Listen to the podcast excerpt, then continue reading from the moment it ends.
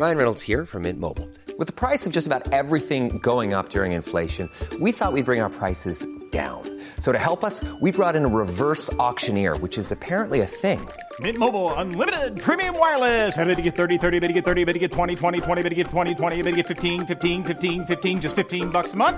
Sold! Give it a try at mintmobile.com/switch. $45 up front for 3 months plus taxes and fees. Promo rate for new customers for limited time. Unlimited more than 40 gigabytes per month. Slows full terms at mintmobile.com.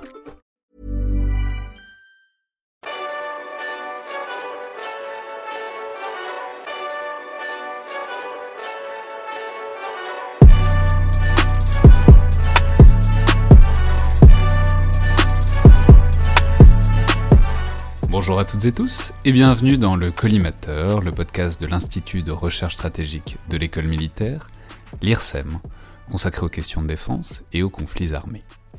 Je suis Alexandre Jubelin et aujourd'hui, pour une émission consacrée à la Libye, que je dois dire, j'essaye de mettre en place depuis un certain temps, au sens où elle me semble répondre à un réel besoin en fait, d'explication et de décryptage sur la situation libyenne et son aggravation depuis quelques mois et même quelques années. J'ai donc le grand plaisir de recevoir Jalel Harchaoui, chercheur à l'Institut Klingendel de Relations Internationales de La Haye, spécialiste notamment de la Libye et du conflit libyen. Donc bonjour et bienvenue dans le Collimateur. Bonjour. Alors, je vais commencer par dire que la situation en Libye est vraiment un sujet excessivement compliqué et sur lequel il y a plein de points d'entrée, notamment parce que c'est un front et c'est un point d'achoppement qui revient très régulièrement dans l'actualité, notamment au début et même au milieu de l'été, où ça a été une des multiples sources de tensions, notamment entre la France et la Turquie en Méditerranée. Donc évidemment, c'est toute une partie du sujet, et on va en parler naturellement, mais simplement, il me semble que la situation libyenne est suffisamment complexe, et en même temps que c'est un cas aussi très intéressant des problèmes que peut amener une intervention militaire extérieure et de certaines problématiques de transition de régime, justement pour pas traiter la question libyenne comme une sorte de vitrine ou comme une sorte de révélateur des grandes tensions géopolitiques du monde contemporain. Ce que je veux dire, c'est qu'il y a aussi toute une partie de la question qui est vraiment complètement libyenne, et que, bon, il me semble qu'on l'évacue assez souvent en utilisant des notions un peu floues et qui permettent pas toujours de vraiment comprendre ce qui se passe. Vraiment, c'est comme quand on parle de milices ou d'islamistes, mais on reviendra sur tout ça et on essaiera d'entrer en profondeur. Donc on va essayer de pas faire l'économie de ça et de pas faire l'économie des facteurs qui sont vraiment proprement libyens à cette crise, et donc de comprendre ce qui se passe et ce qui se fracture dans ce pays et dans cette société de 2011 à aujourd'hui, donc 2011 évidemment la chute du régime de Kadhafi, mais ce qui implique évidemment de remonter considérablement en amont. Donc, pour prendre cet objectif à bras-le-corps, Jalel Harchaoui, j'aimerais commencer en posant une question extrêmement bête et en même temps très difficile, c'est-à-dire que j'aimerais que vous nous expliquiez autant que possible ce que c'est que ce pays, qu'est la Libye, et comment est-ce qu'il fonctionne. Ce que je veux dire par là, c'est que c'est une idée un peu vague qu'on manipule beaucoup sur la Libye. Déjà à l'époque où l'intervention occidentale de 2011 se préparait, puis au moment de la chute de Kadhafi, et puis qui est restée jusqu'à aujourd'hui. C'est-à-dire une idée que c'est un pays qui fonctionne selon des logiques tribales, qui n'a pas d'État fort de manière traditionnelle, etc. Donc simplement, est-ce que c'est vrai ? Et si oui, bon, quelles sont ces logiques tribales ? C'est-à-dire comment est-ce que ça marche vraiment ? Ce qui va, j'imagine, nous amener à la création du pays, donc au lendemain de la Seconde Guerre mondiale.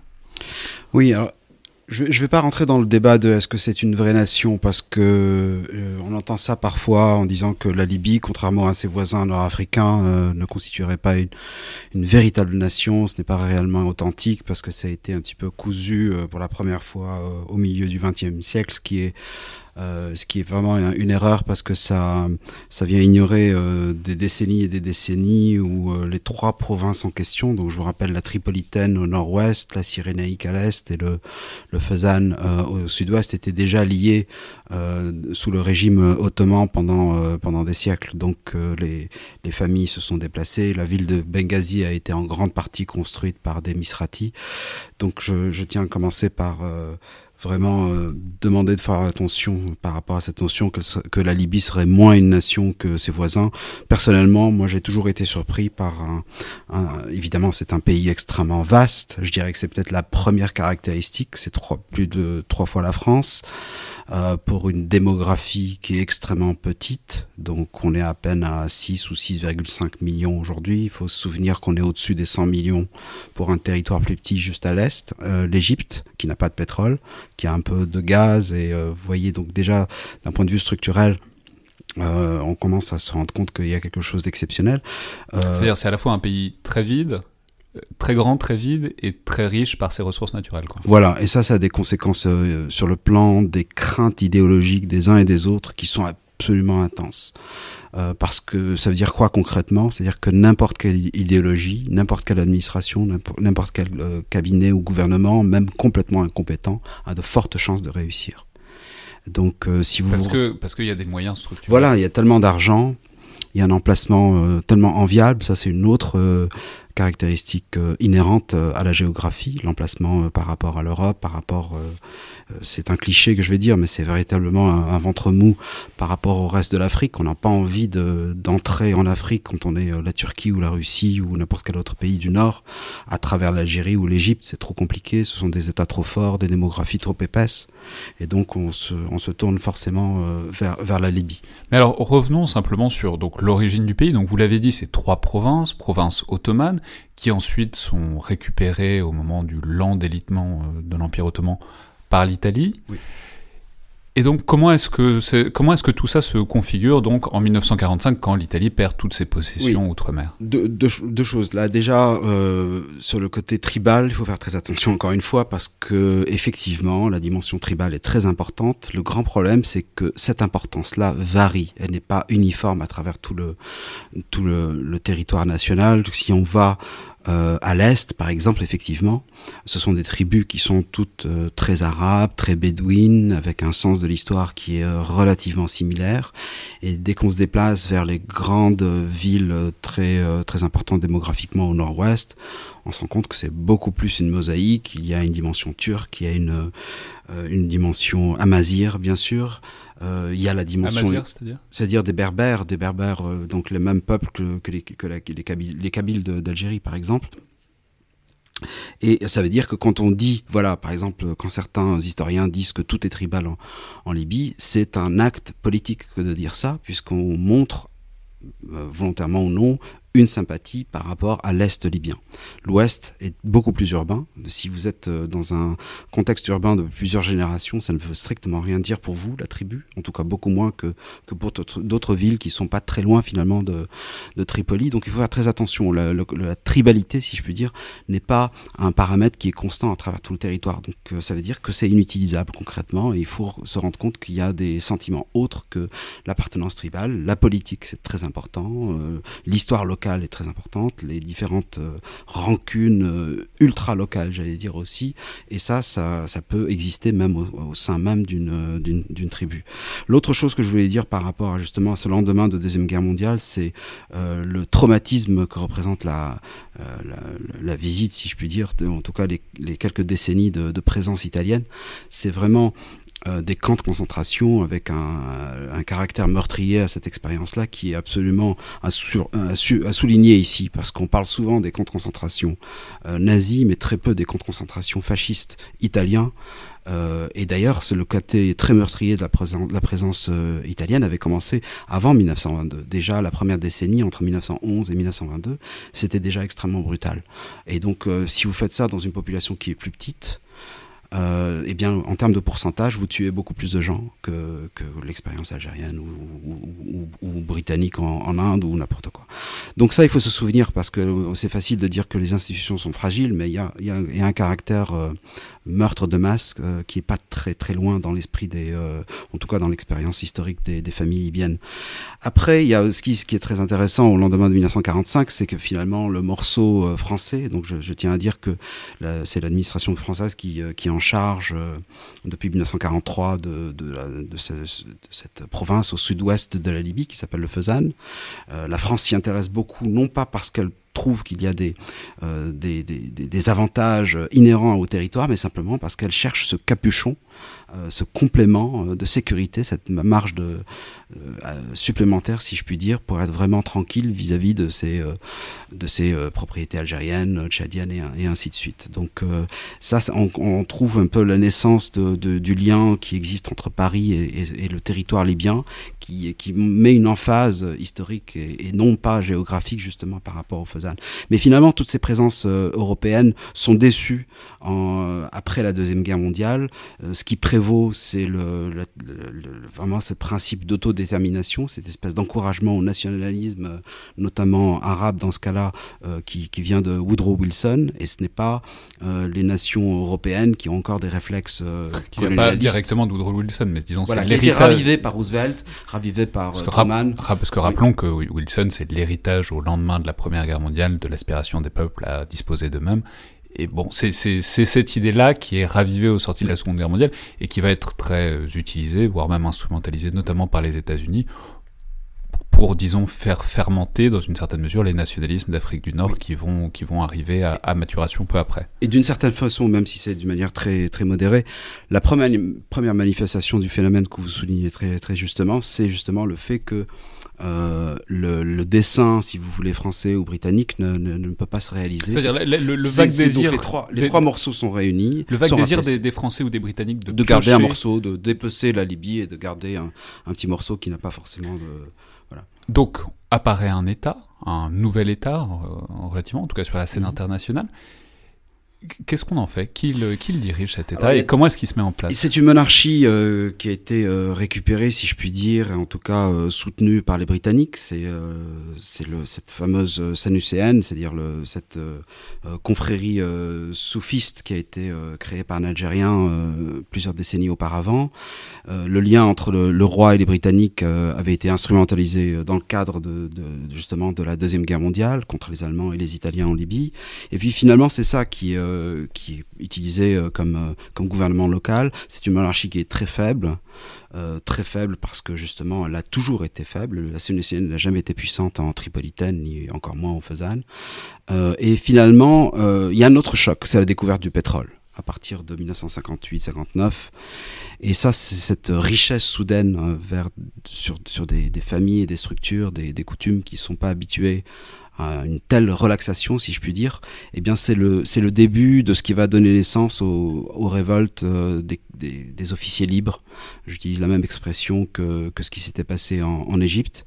Donc, il y a une espèce d'imitation par de jeunes officiers, dont Mouammar Kadhafi, qui est capitaine de 27 ans en 1969, et qui prend le pouvoir. La raison pour laquelle la monarchie s'est fait, si je puis dire, avoir, qui a été surprise par ce phénomène, c'est parce que le pétrole avait attiré toutes les familles notables, toutes les familles influentes, structurantes de ces élites. Elle les avait sorties de l'armée pour les emmener vers l'industrie du pétrole. Donc l'armée finalement a été laissée aux familles les plus modestes avec un sentiment beaucoup plus prompt à avoir de la sympathie par rapport à justement Nasser.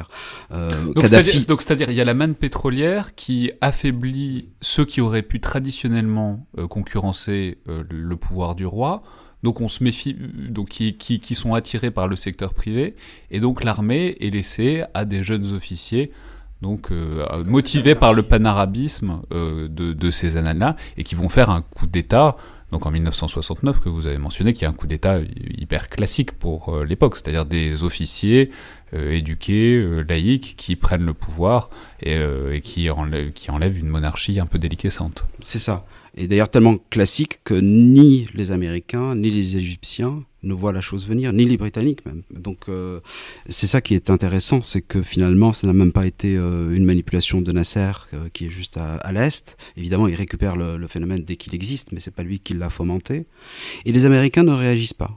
Les Américains, toujours avec ce réflexe wilsonien, pensent que nationalisme arabe, s'il est encore moins monarchique, ça sera encore plus loin du souhait des Européens, donc forcément plus pro-américain, et c'est pas du tout ce qui se passe évidemment.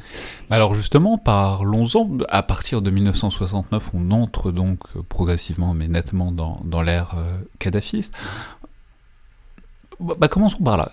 Qui est Kadhafi ? C'est-à-dire, on sait évidemment que c'est un militaire, on a répété à peu près à chaque fois qu'on prononçait son nom que c'était un colonel pendant 40 ans, vous nous disiez qu'il était jeune capitaine au moment de prendre le pouvoir, mais d'où est-ce qu'il vient ? Peut-être comment est-ce qu'il s'inscrit dans cette structure du pays libyen et des différentes régions que vous avez mentionnées ? Bon, comment est-ce qu'il prend le pouvoir et surtout qu'est-ce qu'il en fait après ?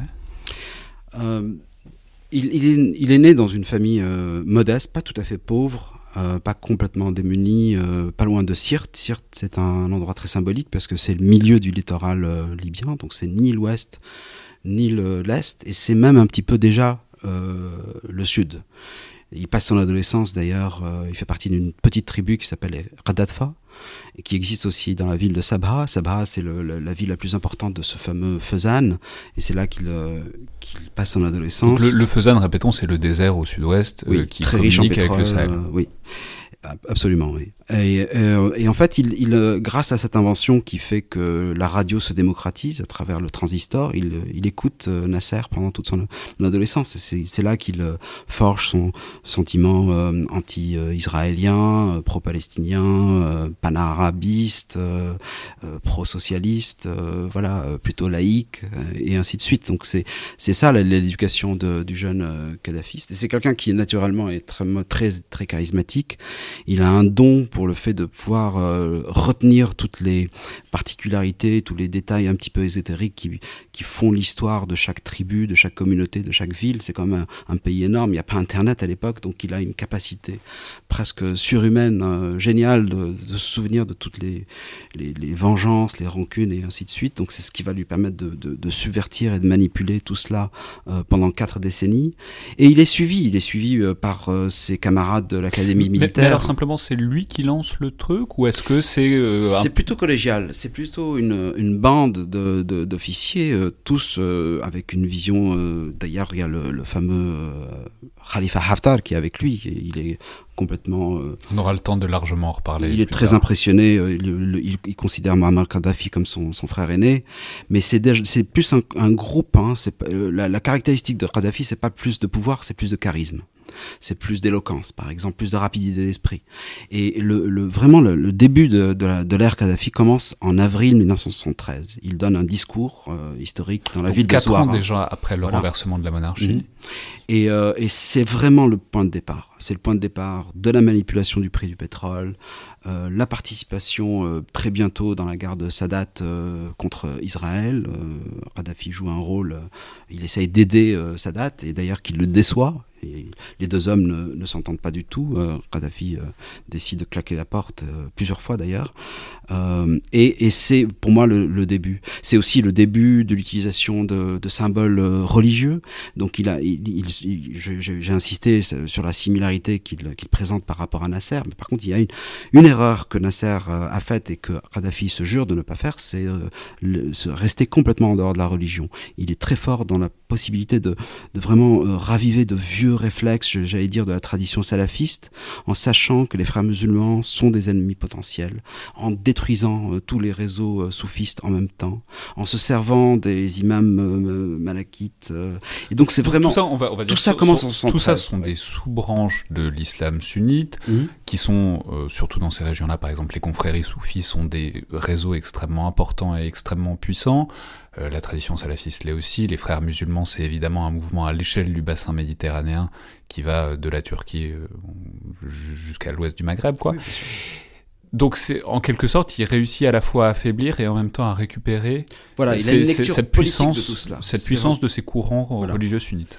Il est quasiment en avance sur son temps, dans le sens où il arrive à déchiffrer tout de suite le potentiel politique de chaque organisation, chaque sentiment, chaque faveur religieuse. Il est complètement insensible à son contenu et il voit toujours cela d'une manière tout à fait cynique et manipulatrice. Et il détruit aussi, il commence à aller en guerre contre l'entreprise économique, hein, l'idée que des familles ou des individus se lancent par le désir de gagner de l'argent. Il considère que c'est une menace pour son système de pouvoir. Donc il décide que la seule source de revenus pour la Libye va être la rente pétrolière et qu'il ne faut surtout pas avoir de grandes familles commerçantes ou des grandes familles d'architectes ou ainsi de suite. C'est ce que j'allais j'allais dire, c'est aussi un peu un héritage de ce panarabisme, c'est le côté potentiellement socialisant à certains égards, c'est-à-dire cette ambition socialiste, cette ambition de redistribution, et on sait que ça a été, alors après vous allez nous dire ce qu'il en était vraiment, mais que ça a été au moins une fiction de l'organisation sociale et économique du régime kadhafiste, l'idée d'une redistribution, d'un pouvoir par le peuple. Évidemment, on sait que c'est devenu assez rapidement une dictature, mais c'est au moins le vernis d'une dictature socialiste. Oui, d'ailleurs, il utilisait le mot socialiste, mais je pense qu'il ne correspond pas à la définition. C'est quelque chose de très très très particulier, ce qu'il met en place.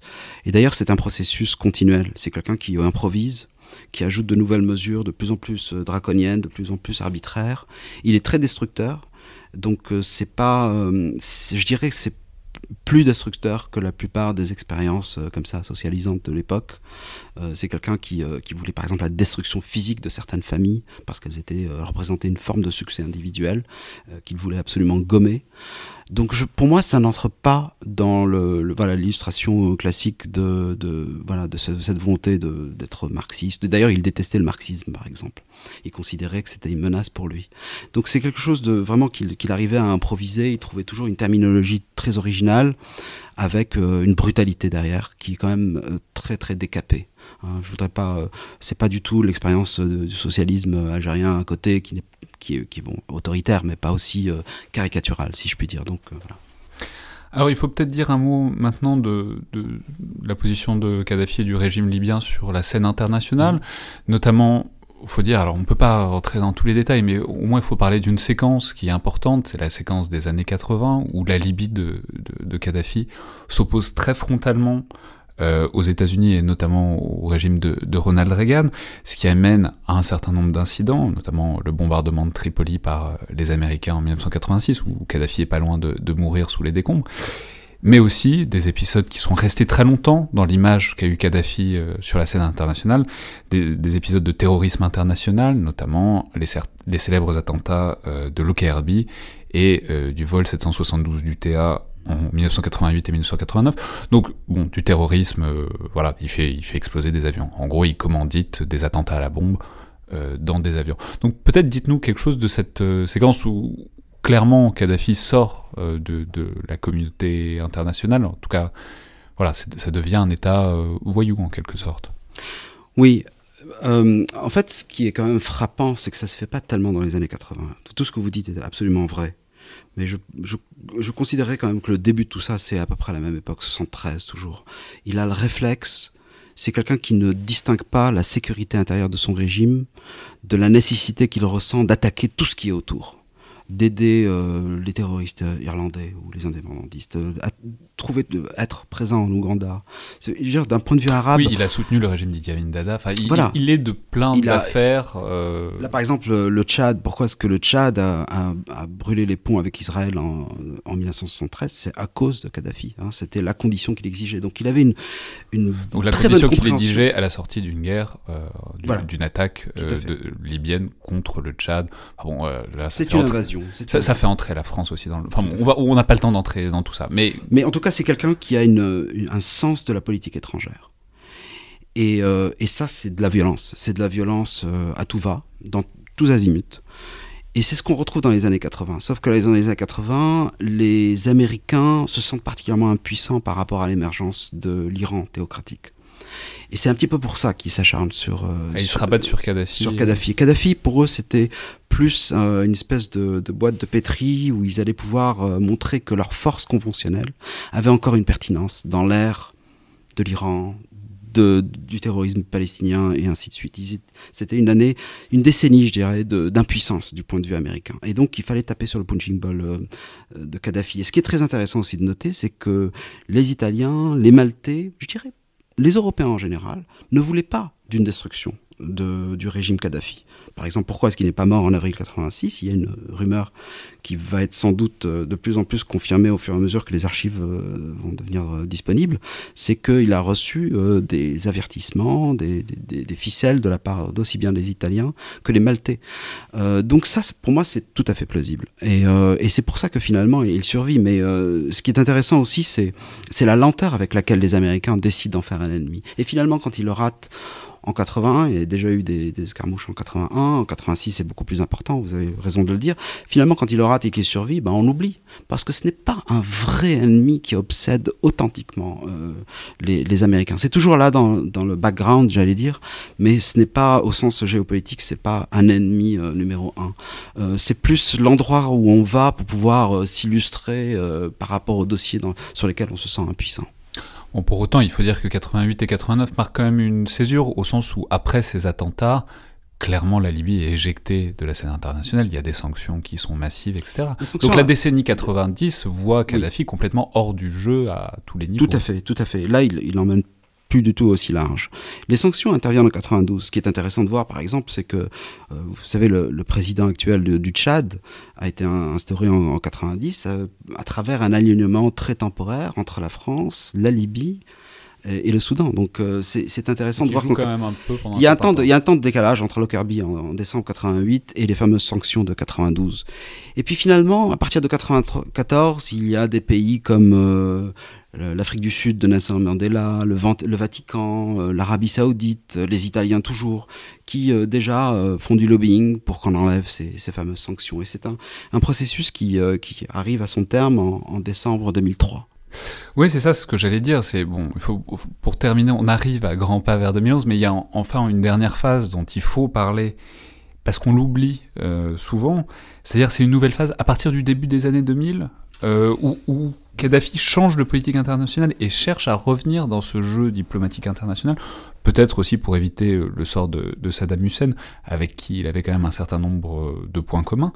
Alors on s'en souvient parfois avec l'épisode un peu, voire très gênant de 2007, où il vient planter sa tente dans les palais de l'Élysée de Nicolas Sarkozy, etc. Mais faut dire que ça fait partie de toute une phase de rapprochement très générale, où la Libye se présentait comme un allié contre le terrorisme islamique, et la France y a cru, mais la France est loin d'être le seul pays à y avoir cru, et la plupart des pays occidentaux ont joué un jeu semblable au début des années 2000.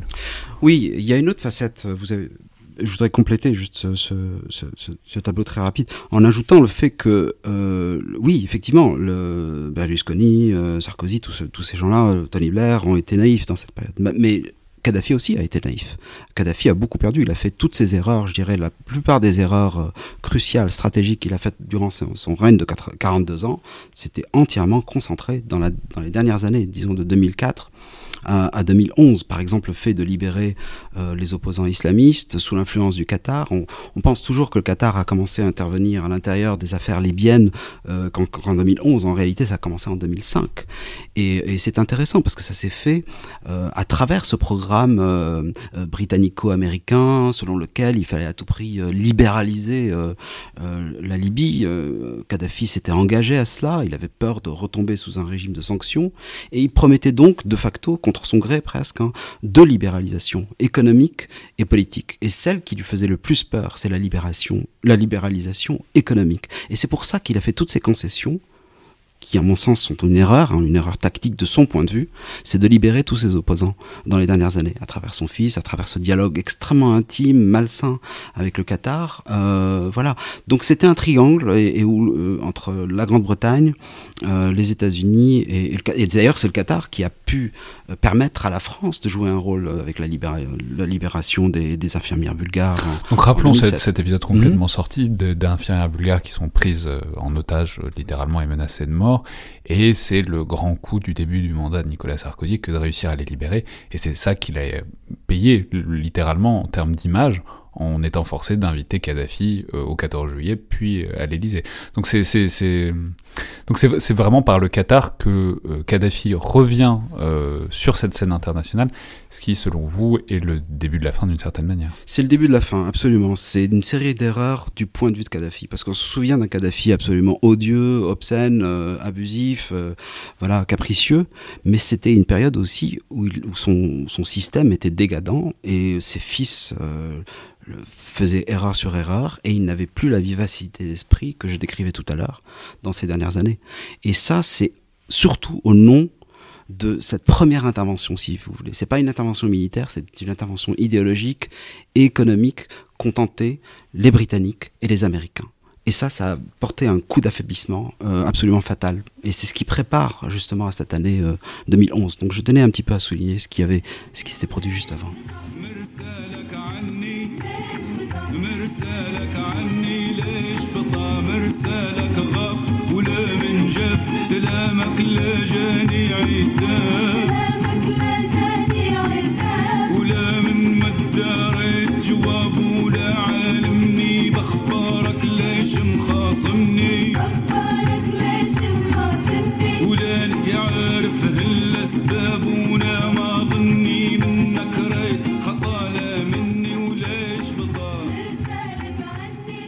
Tout ça nous amène donc maintenant enfin vers 2011 et la révolte du peuple libyen, la révolte contre le régime de Kadhafi, dans un contexte qu'il faut rappeler très général des printemps arabes, et disons que toute la région se révolte contre les dictatures anciennes et héritées.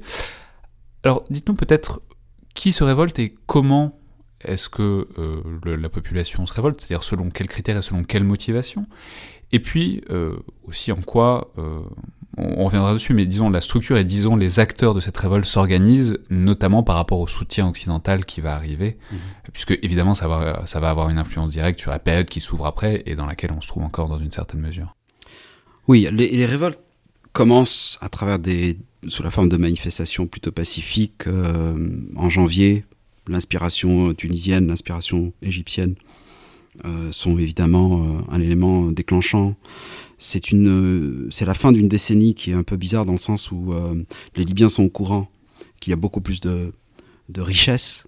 Je parlais du Sud, le Sud est refait. Il y a pour la première fois des jardins publics, c'est agréable à vivre. Oui, parce qu'il faut rappeler que, vous l'avez dit, mais Kadhafi rentre dans le jeu, du coup les sanctions se lèvent et du pétrole, il y en a toujours autant. Oui, parce qu'il y a beaucoup de pétrole et surtout les prix sont très élevés dans cette période. Donc il y a un coup de chance qui a fait qu'il a économisé beaucoup, beaucoup d'argent et il en avait encore pour améliorer vraiment les conditions de vie des Libyens. Et ça, c'est quelque chose qui n'est pas forcément facile à gérer pour une autocratie, parce que à partir du moment où le peuple comprend qu'il y a toujours une amélioration possible et qu'on a un régime qui est lent, inefficace, corrompu, extrêmement corrompu, beaucoup d'argent est volé à travers les différentes étapes, eh bien on se retrouve avec des faux chantiers, des déceptions comme ça très quotidiennes qui s'accumulent, tout ça dans un contexte d'état policier qui reste toujours extrêmement censeur, extrêmement harceleur, insupportable pour toute personne qui s'intéresse un petit peu à la politique de sa nation.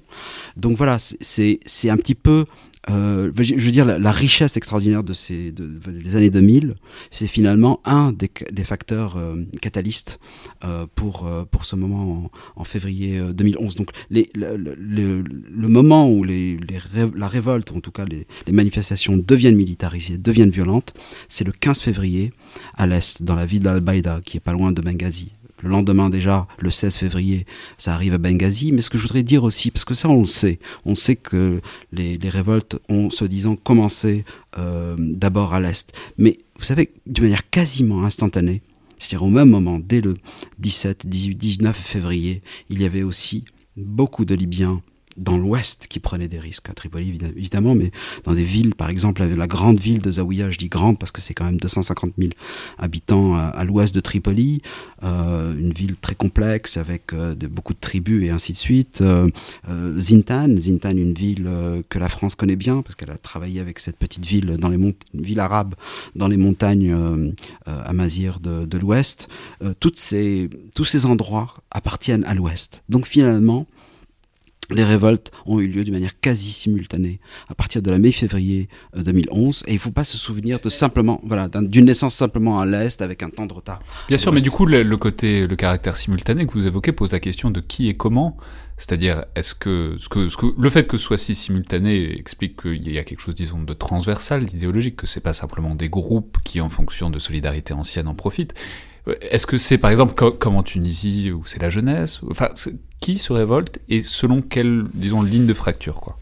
Bon, le côté jeunesse est est très important. Mais chaque fois que je me suis penché... C'est une population jeune, la Libye, à cette époque. Oui, très jeune. Elle est aussi jeune que les populations voisines. C'est typiquement, les moins de 30 ans représentent 60% de la population.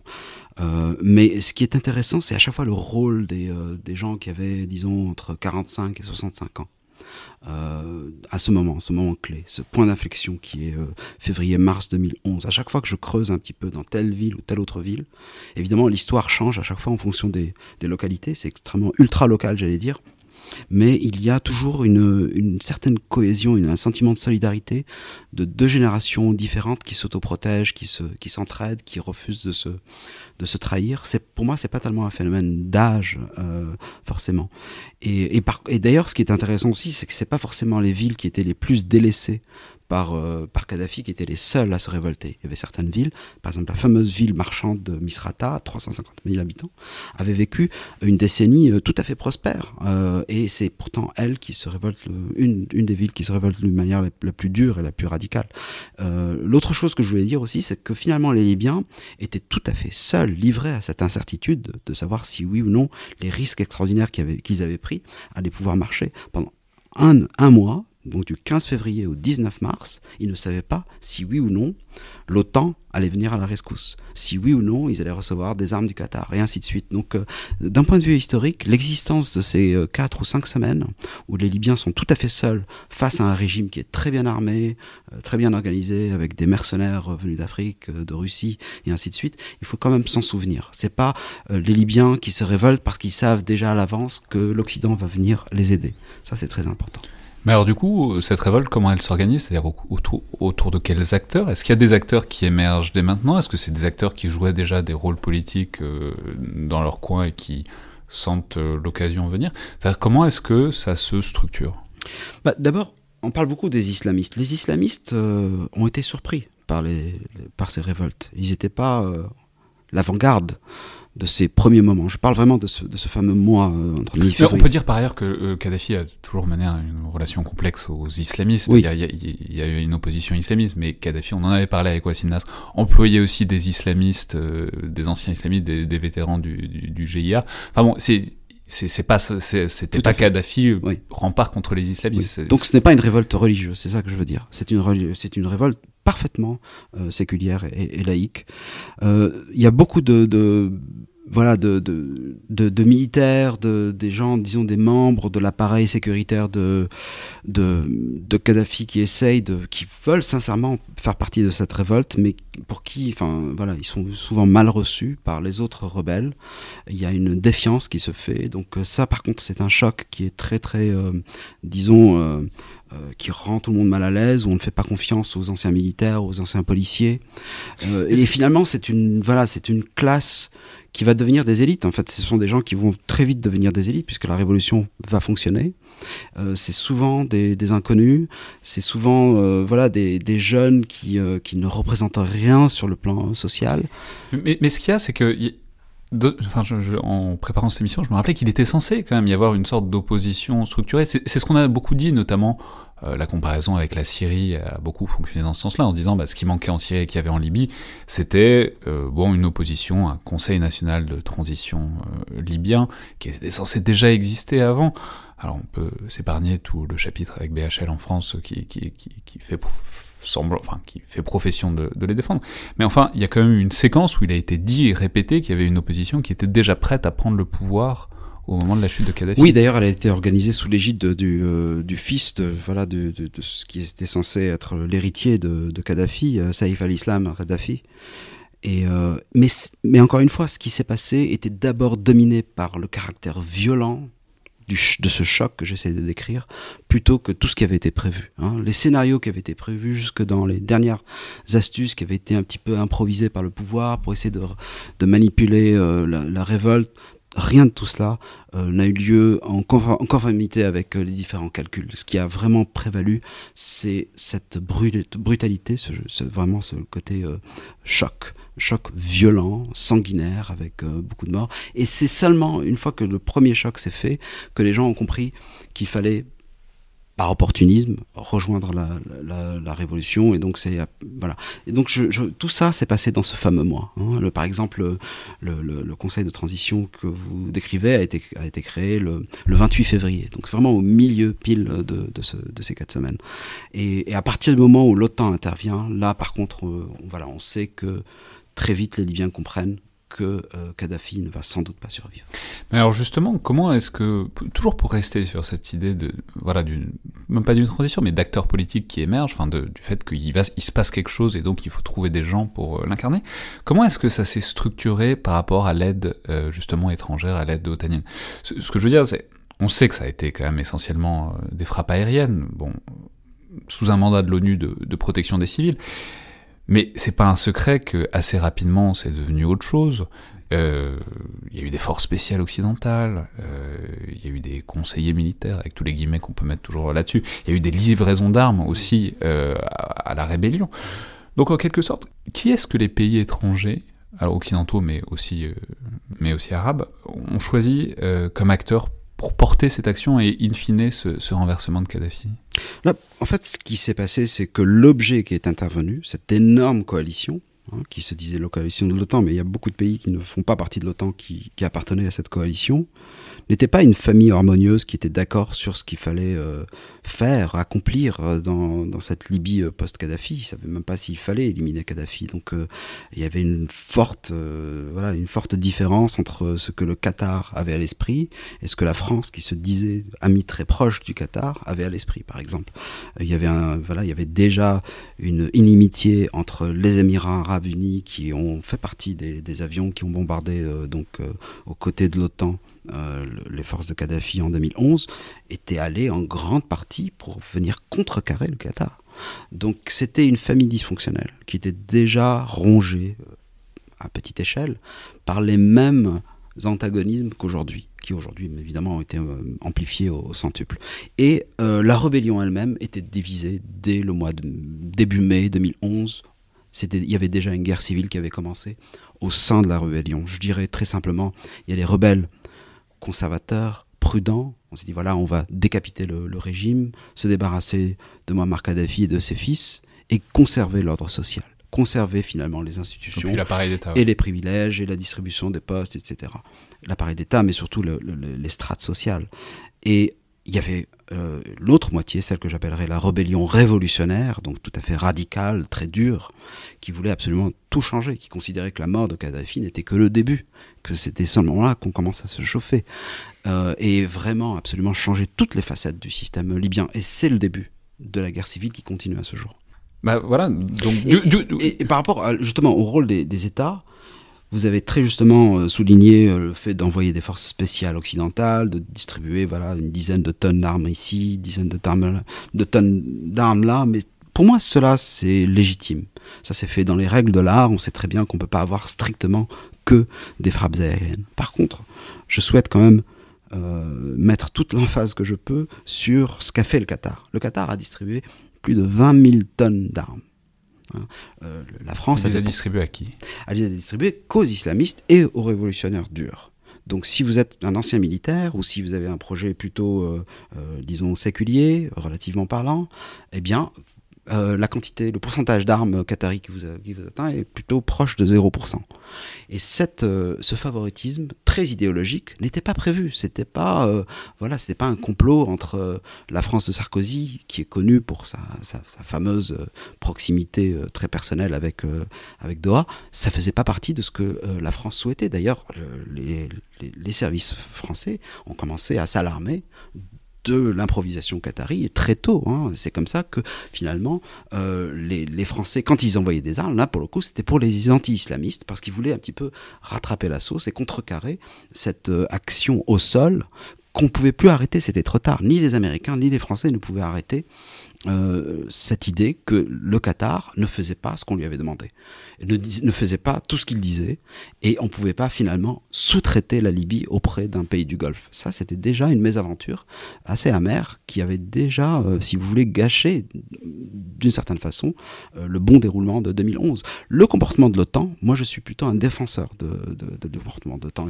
Il y avait évidemment des victimes innocentes qui ont été touchées, etc., mais il y avait très peu de bavures, ce qui a été fait dans les règles de l'art, c'était très bien fait, il y avait un souci de frapper simplement ceux qui étaient ciblés, et donc les méchants si je puis dire. Par contre, là où ça a complètement dérapé, c'est l'action au sol d'un État qui n'est ni européen, ni membre de l'OTAN, qui est un État du Golfe, qui s'appelle le Qatar.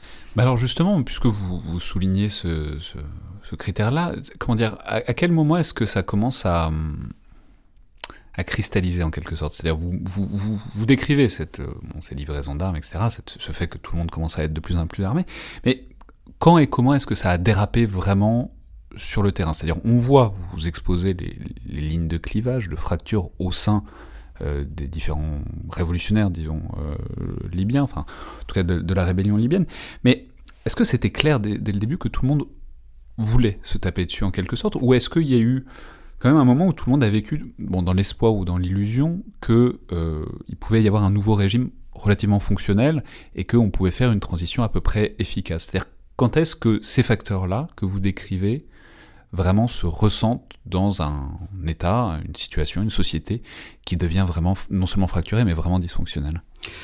Les acteurs le savent très vite. Je dirais, comme je le disais tout à l'heure, dès le début mai. Donc voilà, les premières frappes de l'OTAN, c'est le 19 mars. 1er mai, on sait déjà que ça va très très mal. On sait déjà qu'il y a une guerre civile à l'intérieur de la rébellion. Il y a le fameux meurtre du général Wanis en juillet. C'est un général qui appartenait à la rébellion, qui est tué par une autre faction de la rébellion. Donc, et par contre, on maintient les apparences. C'est-à-dire que le public occidental ne le sait pas. Le public, si vous voulez, les civils libyens, ne le savent pas, ils sont trop préoccupés par la guerre officielle, c'est-à-dire la guerre entre la rébellion et le régime, qu'il faut quand même mener et gagner, on le sait qu'à partir du mois d'octobre. Mais disons que tous les acteurs qui appartiennent aux différentes structures de la rébellion savent qu'il y a une guerre civile qui a commencé. Et les États qui les soutiennent, en tout cas les États du Golfe, qui sont très importants, qui vont rester importants jusqu'à aujourd'hui, savent aussi que Kadhafi va sans aucun doute tomber et qu'il faut quand même plutôt venir saper et abîmer et affaiblir les autres factions de la rébellion. Donc la guerre civile, pour moi, commence en mai 2011. Mais ce que j'allais dire, c'est que quand même, ça dure un moment. Enfin, je veux dire, il y a des élections, quoi. Il y a des élections en 2012. Enfin, si on organise des élections, c'est... Bon, on peut dire que c'est une mascarade, mais enfin, en tout cas, il semble... En plus, je crois qu'il y a eu un taux de participation relativement élevé à ces élections. Donc, en tout cas, il y a... au moins pendant un certain temps, on peut caresser un espoir à certains niveaux de la population et même des décideurs qu'il y a quelque chose qui peut s'enclencher et qui peut marcher. Oui, à ce propos, vous avez raison évidemment de parler des élections de juillet 2012. La littérature de sciences politiques est très claire là-dessus. S'il y a une guerre, même si elle se finit, une guerre civile, il ne faut pas organiser d'élections trop tôt parce que les gens sont encore armés. Donc les perdants vont saisir la Kalachnikov qu'ils ont dans la chambre à coucher. Et c'est exactement ce qui s'est passé. Donc finalement, il y a cette parenthèse qui est assez extraordinaire, qui m'importe beaucoup, entre fin 2011 et les élections. Là, tout fonctionne. Les universités fonctionnent, les aéroports fonctionnent, les étrangers peuvent se déplacer très facilement, les journalistes sont présents, le système bancaire fonctionne, le marché noir de la devise est quasiment identique au taux officiel, donc ça veut dire qu'un système financier qui fonctionne parfaitement. La production de pétrole est à 1,6 million de barils par jour, donc très élevé. C'est vraiment Disneyland.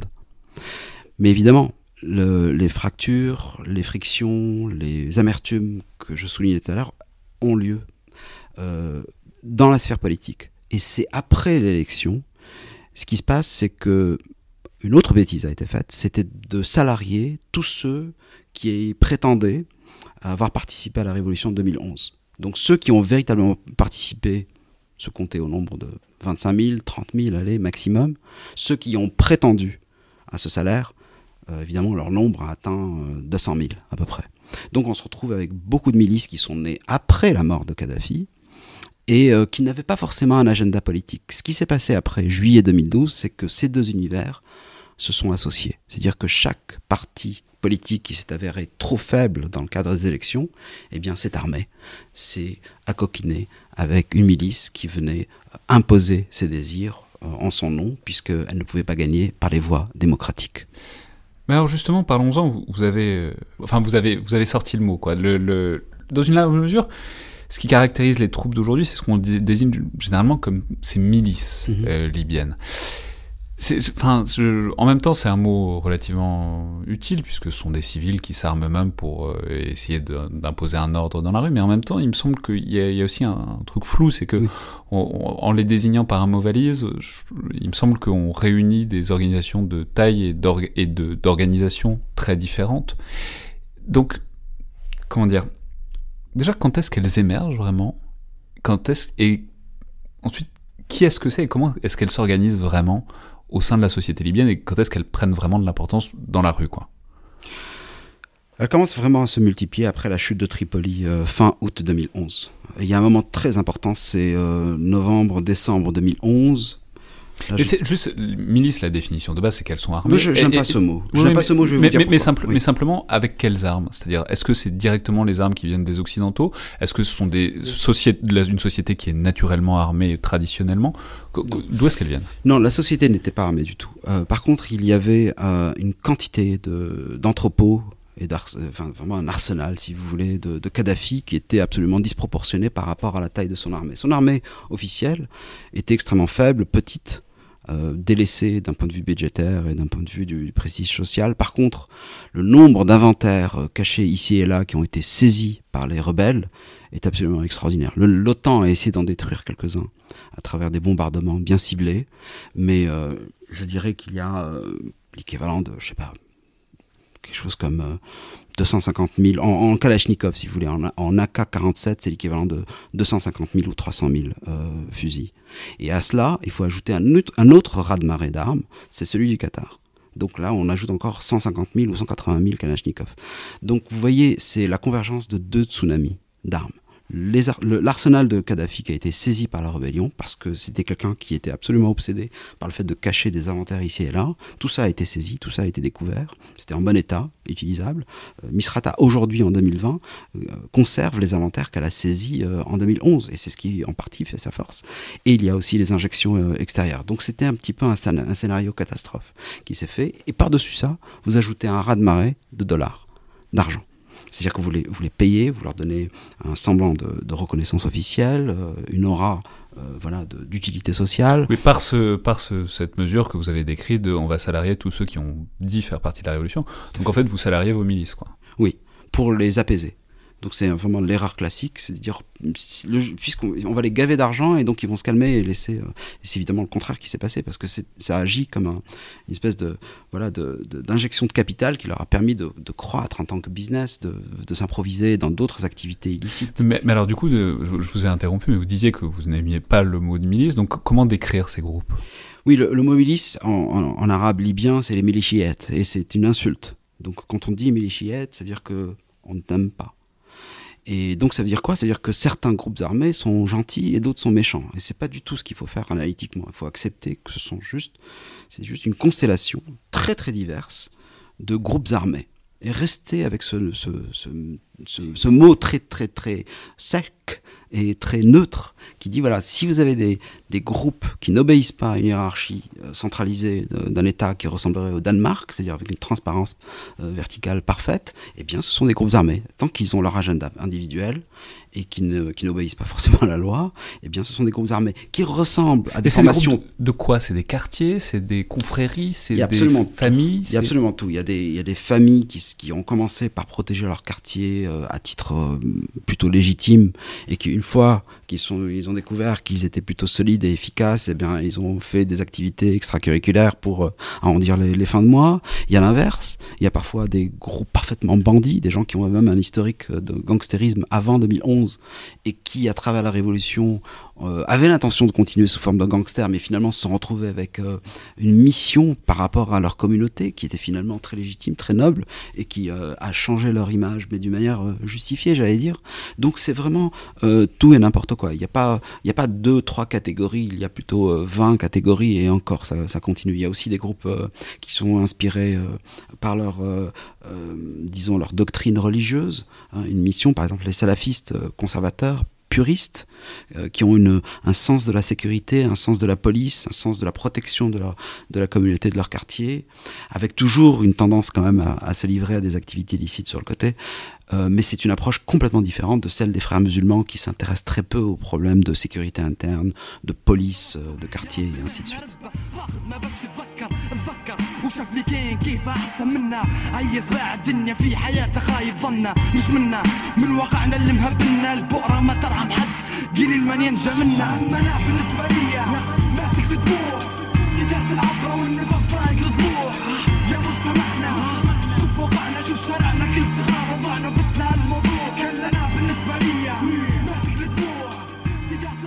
Maintenant, puisque vous en avez parlé aussi, c'est le deuxième mot que j'aimerais qu'on réinterroge après le mot de milice qu'on vient de faire, c'est le mot d'islamiste. C'est-à-dire, on a discuté déjà avec Wassim Nasr il n'y a pas très longtemps de l'importance de la chute de Kadhafi dans l'émergence d'Al-Qaïda puis de l'État islamique en Afrique du Nord et au Sahel, mais... Donc il y a vraiment quelque chose, quoi. C'est pas juste une vue de l'esprit. Mais ce que je veux dire, c'est que ça me paraît toujours un peu problématique de qualifier des groupes, voire des pans entiers de la population d'islamistes, quand globalement, en fait, beaucoup pourraient se reconnaître dans l'idée de une révolution politique avec une grosse partie d'islam dedans. Et il y a un gros gradient quand même entre des acteurs locaux qui se reconnaissent dans cette identité et puis des groupes intégrés à des galaxies djihadistes internationales. Donc qui est-ce que c'est, ces islamistes ? Comment est-ce qu'ils s'organisent ? Comment est-ce qu'ils répondent peut-être aussi à une actualité internationale ? Et comment est-ce qu'on intègre à tout ça ? Je vous pose la question au passage, mais un événement majeur à plusieurs niveaux, qui est la prise du consulat américain à Benghazi le 11 septembre 2012, et l'assassinat au passage de l'ambassadeur américain. Donc, comment entrer au-delà de ce mot vitrine d'islamiste dans ce qui se passe au sein de la société libyenne ? Oui, vous avez soulevé vraiment les bons concepts et les bonnes questions. Il y a deux questions que je voudrais quand même mettre en valeur ici. Quand on dit islamisme, c'est quoi ? D'un point de vue de la science politique, c'est le fait d'utiliser un argument religieux dans un contexte politique, surtout dans un contexte réformiste. C'est-à-dire qu'on souhaite modifier la société et on se sert, comme d'un vecteur, en tout cas d'un argument, l'aura de toute une... D'une doctrine qui aspire à une légitimité religieuse. Ça, c'est de l'islamisme. Donc, le côté radical ne fait pas partie de la définition de l'islam politique. On peut avoir de l'islam politique modéré, ou moins modéré, voire radical et extrémiste. Et ça, c'est une décision que tout analyste doit prendre, vraiment, je dirais, en amont. Est-ce qu'on accepte l'existence de l'islam politique modéré, ou est-ce qu'on considère que tout islam politique est forcément un chemin vers l'extrémiste le plus meurtrier ? Donc, par exemple, je dirais que le gouvernement actuel au Caire, en Égypte, évidemment, ne tolère pas la notion d'islam politique modéré. L'islam politique est forcément, par définition, extrémiste. C'est la même définition aux Émirats, c'est la même définition en Syrie, et c'est une tradition qui remonte, je dirais, à Nasser, finalement. Et un politologue peut décider que des modérés existent avec qui on travaille. L'autre question, ou en tout cas le test, si vous voulez, le critère que vous avez mis en exergue, qui est très, très, très utile, c'est est-ce que c'est une aspiration transnationale, ou est-ce que c'est local, ou en tout cas nationaliste, c'est-à-dire qu'on veut améliorer son pays. Il se trouve on se sent bien avec cette idéologie qui est donc fortement religieuse, mais qu'on n'est pas forcément complice avec des réseaux transnationaux. Ça, c'est un critère très très important, parce que finalement, c'est une guerre civile, c'est-à-dire que votre ennemi va être armé. Le fait que vous soyez armé n'indique pas forcément que vous êtes extrémiste, en tout cas en train de vouloir faire sauter le World Trade Center. Et donc, c'est un petit peu ces deux considérations que je voulais juste mettre en jeu ici, parce que ça permet de voir un petit peu les enjeux. Il y a beaucoup de voix, notamment concernant la Libye, qui refusent de faire ces nuances-là. Et la raison pour laquelle ces gens-là refusent, c'est parce qu'ils ont un motif, si vous voulez, un agenda politique très très précis. Ce sont des gens qui sont conservateurs, qui ne veulent pas que les sociétés arabes sunnites soient modifiées d'une manière très générale. Qu'elles soient modifiées d'une manière graduelle ou violente à travers un phénomène de révolution, voire d'actes djihadistes, pour eux, finalement, ça revient au même. On ne veut pas changer. On ne veut pas changer les privilèges, on ne veut pas changer la distribution des postes, des avantages et ainsi de suite. Donc ces gens-là vont être évidemment automatiquement opposés à toute forme de réforme. Et comme la version religieuse de ces courants réformistes les mieux organisés sont les mieux organisés, donc finalement on n'a qu'à dire l'islam politique c'est forcément extrémiste, ça mène toujours à Daesh, donc nous allons combattre toutes ces nuances-là au même titre. Et c'est ce qu'on voit en Égypte, c'est ce qu'on voit aux Émirats, en Arabie Saoudite avec le prince Mohammed Ben Salman et évidemment avec Assad. C'est pas une réalité analytique, c'est juste un discours tout à fait politisé et manipulateur. Et il faut choisir son camp là-dedans. Tout ça était, évidemment, des extrémistes existaient au lendemain de 2011, pendant 2011. Il faut dire aussi que c'était un moment d'euphorie par rapport au théâtre syrien. Certains États occidentaux voyaient d'un bon œil qu'ils étaient au courant de surplus d'armes que je soulignais tout à l'heure. Si une partie pouvait aller vers la rébellion syrienne, peu importe qui va être le canal entre les deux pays, et puis finalement ceux qui étaient les plus efficaces étaient évidemment liés plutôt à Al-Qaïda et ainsi de suite. Donc il y a eu quand même tout ce flottement que représente l'année 2012 où les Britanniques, les Français, les Américains n'étaient pas pressés de venir interrompre le flux d'armes, et ça renforce les réseaux, ça donne une légitimité des deux côtés, et surtout en Libye où finalement personne ne fait attention. Les Américains ne veulent pas répéter l'erreur de l'Irak où ils étaient trop impliqués, donc ils sont pas du tout impliqués, vraiment très distants. Les Français sont un petit peu distraits, et donc il faut dire que voilà, ce qui a tué l'ambassadeur Chris Stevens, c'était vraiment des extrémistes, et c'est des extrémistes avec une dimension transnationale qui ne faisait pas dans la dentelle, et tout cela existait. Ce qui est intéressant, c'est qu'est-ce que vous faites pour les combattre? Est-ce que vous les combattez avec une définition très conventionnelle de la sécurité, c'est-à-dire que vous voulez vraiment neutraliser ces courants-là, en sachant que pas très loin, il y a d'autres courants qui sont plutôt sincères dans leur caractère modéré, leur attachement à leur ville, à leur communauté, à leur pays, qui ne sont pas du tout transnationaux et qui ne sont pas forcément extrémistes? Ou est-ce que vous profitez de cela pour faire une pierre deux coups, parce que vous avez une incitation à attaquer tout cela en même temps? Si vous le faites, vous allez avoir une légitimité vis-à-vis de vos parrains étrangers qui va faire que vous allez toujours être payé, toujours soutenu, avec une couverture diplomatique, etc. Et vous allez pouvoir devenir chef d'État in fine. Donc voilà, il y a une manipulation de la réalité, si vous voulez, extrémiste, qui est indéniable. C'est comment l'approcher qui va faire la différence. Quelle démarche on va adopter? Alors justement, de ce point de vue-là, il faut dire un mot maintenant d'un événement très important qui a eu lieu en 2013. Pas en Libye, mais qui a une très grosse importance sur la Libye, qui est le coup d'État en Égypte voisine du maréchal al-Sisi, qui chasse les frères musulmans de Mohamed Morsi du pouvoir. Mais c'est évidemment regardé de très près en Libye, et dans une certaine mesure, je crois que ça cristallise un peu les lignes de fracture, et en tout cas ça les tend encore plus, puisqu'on sent que ce qui s'est passé en Égypte pourrait se repasser incessamment sous peu en Libye. Oui, tout d'abord, la Libye, elle est vraiment dans une direction très inquiétante, indépendamment de l'Égypte. Donc il ne faut pas non plus penser que voilà, c'est l'Égypte qui vient raviver ou en tout cas exacerber les blessures. Les blessures étaient en train de s'approfondir et des abus étaient commis, et par le côté révolutionnaire, pas le côté conservateur. Mais du côté conservateur, en tout cas les gens qui ont compris que finalement il valait mieux corriger, comme on dit, la révolution, donc adopter une narration plutôt contre-révolutionnaire. La raison pour laquelle juillet 2013 a été un véritable séisme, une véritable révélation pour eux, c'est que premièrement, ils savaient que tant que l'Égypte n'était pas, entre guillemets, résolue, tous les États étrangers qui étaient susceptibles d'être actifs en Libye allaient être complètement absorbés par l'Égypte. Parce que si vous avez le choix entre régler un problème de 100 millions d'habitants ou 6 millions d'habitants, évidemment, vous allez mettre toutes vos ressources pour le fait d'arriver à une espèce de solution plutôt stable pour les 100 millions d'habitants. Une fois que c'est réglé, la focalisation des efforts, évidemment, se porte immédiatement sur la Libye. Donc les élites, si vous voulez, les diverses élites libyennes étaient évidemment au courant de cela.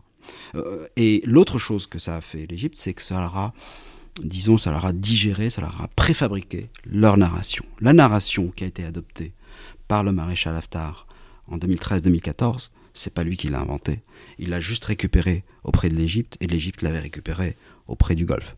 Donc, et c'est quoi ? C'est cette astuce. C'est le fait de ne pas tolérer, ni même entrevoir, ni même envisager l'existence possible, ne serait-ce que même théorique, qu'on puisse être un acteur partisan de l'islam politique et modéré à la fois.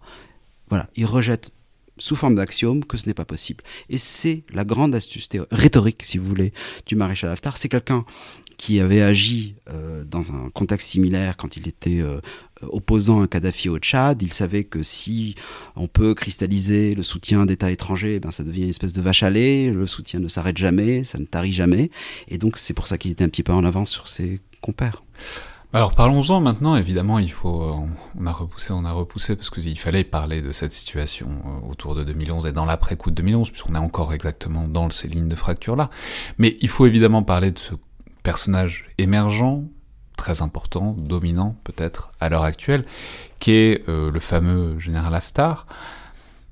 Alors déjà, vous en avez parlé un tout petit peu tout à l'heure, vous avez évoqué ses liens avec Kadhafi, là vous avez évoqué son passé au Tchad, mais simplement est-ce que vous pourriez nous expliquer qui c'est, ce qu'il faisait jusque-là, jusqu'à la chute de Kadhafi, et puis pourquoi et comment est-ce qu'il arrive donc à prendre un rôle de premier plan ? Je crois que c'est aussi assez lié, il va falloir en parler aussi, avec la situation de Benghazi, qui est vraiment la poudrière d'où émerge le général Haftar. Oui, alors d'abord c'est quelqu'un qui a toujours voulu prendre le pouvoir à l'échelle nationale. C'est ce qu'il voulait quand il était aux États-Unis. Je rappelle qu'il s'est vu offrir la nationalité américaine en 91. Au départ, c'était un camarade de Kadhafi qui a été capturé du fait de son incompétence, il faut le dire, sur le terrain au Tchad. Il a été capturé par l'ami de la France à l'époque qui s'appelait Hissan Habré, le président tchadien, les forces tchadiennes, je devrais dire.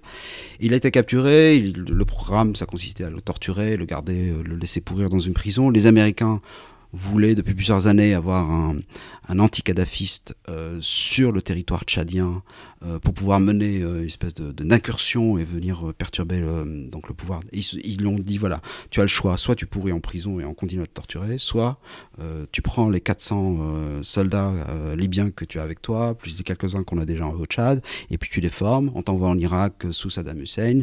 Sous ce programme américain, il était censé constituer une petite armée de contrats révolutionnaires, pour récupérer une terminologie qui était employée, qui provient du Nicaragua. Et c'est quelque chose qu'il n'a jamais fait. Ça a tellement bien marché au fil de l'histoire pour les États-Unis que d'ailleurs, il ne le fait jamais. C'est ça qui est intéressant. Donc c'est quelqu'un qui, finalement, au fond de lui-même, veut se réconcilier avec Kadhafi. Il n'est jamais un anti-kadhafiste redoutable. Il se retrouve, le pauvre, en 91, après la fin de la guerre froide. Plus personne ne s'intéresse à ce genre de personnage. Il a techniquement la nationalité américaine. Il n'apprend jamais l'anglais. Il va passer des années et des années aux États-Unis à vivre reclus. Il a la possibilité de revoir sa femme en 93 grâce justement à un contact facilité par les Égyptiens avec Kadhafi. Donc vous voyez, c'est pas quelqu'un qui est obsédé de c'est pas un Che Guevara c'est pas le Roméini c'est pas Roméini face au chat, quoi. Du tout. Et d'ailleurs en 2010, il est déjà complètement réconcilié avec Kadhafi. Il ne rentre pas en Libye parce qu'il a quand même un petit peu peur, mais disons qu'il reçoit sa pension de militaire, ses enfants, 6 sur 7 enfants vivent à Benghazi tranquillement, pas du tout harcelés par le régime. Et quand février 2011 fait irruption, eh bien, il décide de rentrer avec quelques semaines de retard. Mi-mars, il arrive à Benghazi, il retrouve ses fils. Et là, ce qu'il veut, même s'il a ses attaches, c'est quelqu'un qui ne vient pas vraiment de l'Est, il a des racines du côté de Tripoli. Mais son obsession, surtout à partir de fin 2011, il est à Tripoli. En 2012, il essaye vraiment de trouver une attache à l'intérieur de Tripoli. Et là, il est un petit peu la risée de tous. Il est maltraité par tous les autres rebelles. Il représente finalement le kadhafisme, alors qu'il s'était cassé la tête à participer à la révolution. Et il est finalement éjecté de Tripoli. Il réessaye en février 2014. À Tripoli, ça ne marche pas du tout. Et c'est seulement là qu'il décide de réunir les 200 soldats qui lui sont loyaux pour faire une mission vers le centre de Benghazi et être parmi les premiers à vraiment affronter comme ça, d'une manière directe, les brigades islamistes qui... Parce qu'il faut dire que Benghazi, à cette époque-là, est un champ de bataille absolu. C'est-à-dire un champ de bataille, c'est plus le désordre, la peur, les assassinats. La situation sécuritaire est dégradée à un point... Mais ce n'était pas une guerre. C'est plus une situation d'anarchie, d'impunité, avec des juges, des policiers, des anciens fonctionnaires qui sont tués d'une manière tout à fait impunie. Mais c'est pas Alep aujourd'hui. Enfin, c'est pas une guerre. Et la personne qui décide d'avoir le courage d'aborder cela comme une guerre, c'est finalement Haftar. Et c'est dans un contexte régional où déjà il commence à recevoir une aide médiatique, idéologique, financière de l'Égypte et de l'Arabie Saoudite. Les Émirats ne sont pas encore présents dans la formule. C'est ce que j'allais dire, c'est pour s'imposer sur une scène aussi déstructurée, même si bon, c'est les seuls organisés dans une scène déstructurée, enfin, il reste que ce que vous décrivez, c'est que tout le monde est armé, personne n'est d'accord, tout le monde se bat. Donc, c'est-à-dire pour débarquer dans cette scène-là, un peu comme le cheveu sur la soupe, et réussir à structurer, à ramener l'ordre, il faut des moyens, oui. Il faut des soutiens. Oui. Et comment, qui est-ce que c'est et pourquoi est-ce qu'ils choisissent Haftar ? Ils choisissent Haftar parce que... Donc vous l'avez dit, c'est l'Arabie Saoudite et l'Égypte. Oui, alors là ils sont plus dans un mode expérimental, c'est-à-dire que c'est un peu une pépinière, quoi. Si une figure qui veut bien proposer ses services pour une petite expérience, on va lui donner un peu d'aide médiatique, comme je disais, un petit peu financière, même pas des armes, enfin il suffit de l'argent pour retrouver des armes en Libye, c'est pas compliqué. Donc c'est plutôt une phase expérimentale. Et là ça prend, la mayonnaise prend avec Haftar parce que c'est quelqu'un qui est extrêmement je dirais rigide. Et d'un point de vue strictement mathématique, si votre but c'est de plaire à des sponsors étrangers, des parrains étrangers, il vaut mieux ne pas faire dans les nuances. Plus vous allez être rigide et vraiment complètement frontal, vous allez plaire forcément dans un système où ce qui va faire la différence, c'est l'enthousiasme des États étrangers. C'est-à-dire en quelque sorte dans la situation si compliquée qu'on détaille depuis plus d'une heure de ces confettis, ces lambeaux libyens en quelque sorte. Au moins Haftar permet de pas trop se casser la tête. C'est exactement ça. Mettez-vous à la place des États étrangers. Ils veulent pas non plus écrire un doctorat de sciences sociales.